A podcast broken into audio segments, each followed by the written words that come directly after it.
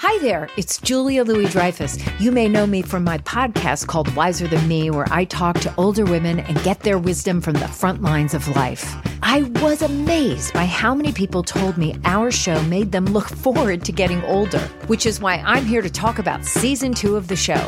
Sally Field, Billie Jean King, Beverly Johnson, Ina Garten, Bonnie Raitt, just to name a few. All hail old women. Wiser Than Me season two is out now from Lemonada Media. This is Merriam Webster's Word of the Day podcast for Sunday, October 7th. Brought to you by the new Merriam Webster's Advanced Learners English Dictionary, designed for students and teachers of English as a second language. Learn more at learnersdictionary.com.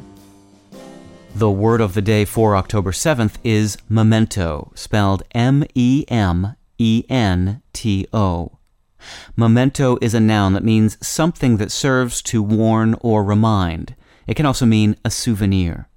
Here's the word used in a sentence. The attic is filled with mementos of Julie's basketball career awards, newspaper clippings, team photographs, her old uniform. The word memento comes from the imperative form of the verb meminisse, a Latin verb that literally means to remember.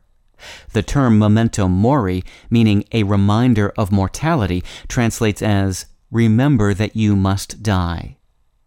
The history of memento makes it clear where its spelling came from, but because a memento often helps one remember a particular moment, people occasionally spell the form with an O, M O M E N T O.